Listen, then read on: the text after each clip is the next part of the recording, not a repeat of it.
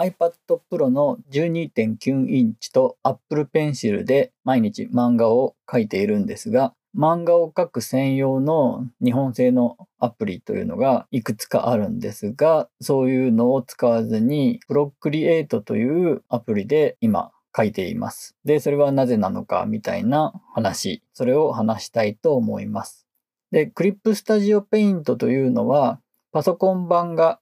ありまして、こちらはもう漫画、イラストを描く人のもうデファクトスタンダードと言えるようなアプリケーションでして、プロの漫画家さん、イラストレーターさん、あの漫画的な絵を描くイラストレーターっていうんですかね、の方とかがもうすごく使っているものです。で、これクリップスタジオはあの EX というのとプロというのがあるみたいで、EX エクストラですかね、の方が漫画を描くのに特にこう機能が充実しているという方なんですが、これを使うと、あの、パソコン版もそうですし、iPad 版もそうですけども、漫画を描くのに必要な枠線を引いて、文字を入れて、まあもちろん絵を描いて、で、塗ベタ塗り、黒く塗りつぶしたりとかして、で、スクリーントーンを貼ったりとか、あと漫画的な効果のその集中線みたいな線を引いたりとか、そういうのがもう全部デジタルでというか、簡単にできるというようなアプリになっています。で、まあ、カラーのイラストとか、カラーの漫画を描くこともできます。で、このクリップスタジオペイントというのが、もともとパソコン版であったものが iPad に移植された。まあ、移植っていう言い方は最近あんまりこう聞かないような気もしますけども、ほぼ同じ使い勝手、同じインターフェースの状態のものがパソコン版から iPad でも使えるようになったということで、結構非常にネットでも話題になりまして、これからは iPad だけで漫画が描けるようになったということで、あの、矢部太郎さん、大家さんと僕という漫画を描いていた矢部太郎さんも、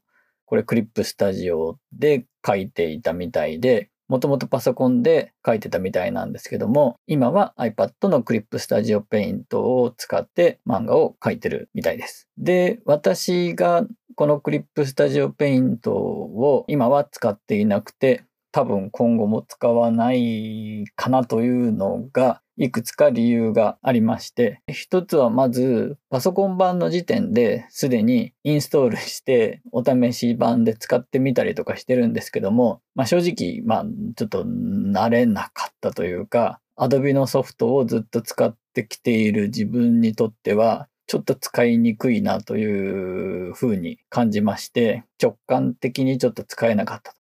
ベクターレイヤーっていうのを使うとベクトルで線が引けて、そのベクトルで引いた線は拡大しても綺麗だし、解像度によらずにこう使えるみたいなので、このベクトル、すべてがベクトルというわけではなくて、ベクトルのレイヤーとビットマップとを使い分けるというか、みたいな感じなんですけど、その辺の操作も今一つ慣れずというか分からずあまり私が悪いのか、まあ、挫折してるという言い方もできるかもしれないですね。iPad 版に関しては月額の課金制になっていて、これも、まあ、あのこの漫画を描くのには EX っていう方を使うんですけど、こちらは月額980円で、イラストだけですよというようなちょっと機能が EX よりは機能的にちょっと絞られているものが Paint Pro という方が月額480円ということで、まあこれ年間で買うとなんかだいぶ安いのかな？年、年額だと EX が7800円で Paint Pro の方が2800円らしいんですけども、プロの漫画家が使うツールみたいなことを考えるともう非常に安いとは思うんですが、ちょっとまだ使いこなせない段階でこの金額を考えたときに、ちょっとどうかなということもあり、パソコン版はちなみに Paint Pro の方が5000円、EX の方が2万3000円で買い切りというか一度払お金を払ったらずっと使えるという状態にっています。で、一番ちょっと使わない要素として大きいのはパソコン版と同じインターフェース、同じ機能で iPad に移植されているので、まあ言ってみればこの画面が違うだけ、まあ Apple Pencil で使えるっていう部分は大きいですけども、結局ツールとかをこうパソコン的な発想でメニューバーからなんかメニューを選んで何をやって、なんかウィンドウがなんか開いてみたいな感じのインターフェースなので、せっかく新しい環境で絵を描いていくっていう時に、パソコンと同じソフト同じような使い方で使ってるっていうのは、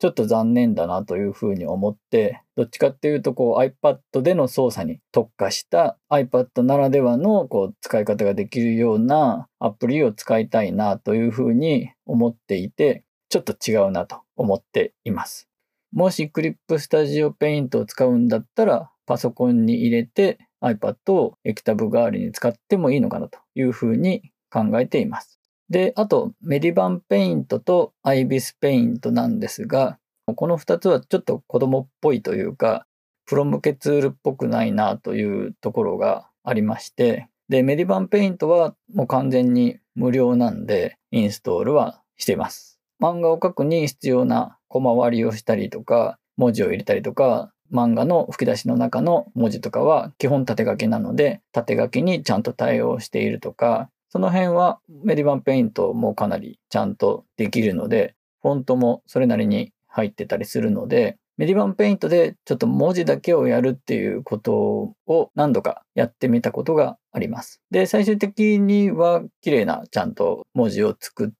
もちろん書き出しができるので、背景が透過している PNG ファイルで書き出して、プロクリエイトとかに読み込ませて使うということに関しては特に問題なくできるんですが、やっぱりどうもちょっと使っていて、まあ、気持ちよく使えないというか、文字ツール選んで画面上でボンと押して文字を入れて、じゃあこれを高さを揃えたまま移動させるにはどうしたらいいのかなとかがちょっとわからないとか、文字の中身を打ち替えたくてポンと押したら新しい文字を作るようなツールにな、状態になっていて、で、ああ、いらない間違いだと思って消そうと思っても、文字をなんか入れないと、その、それが消えてくれないとか、なんかちょっとこう、使い方に慣れてないだけというのもあるかもしれないんですけども、直感的に使えない感じかなというのもあり、まあ、今後もしこう、ちょっとスクリーントーンみたいなものを貼ってるよう、貼るような感じのモノクロの漫画とかを描くことがあったら、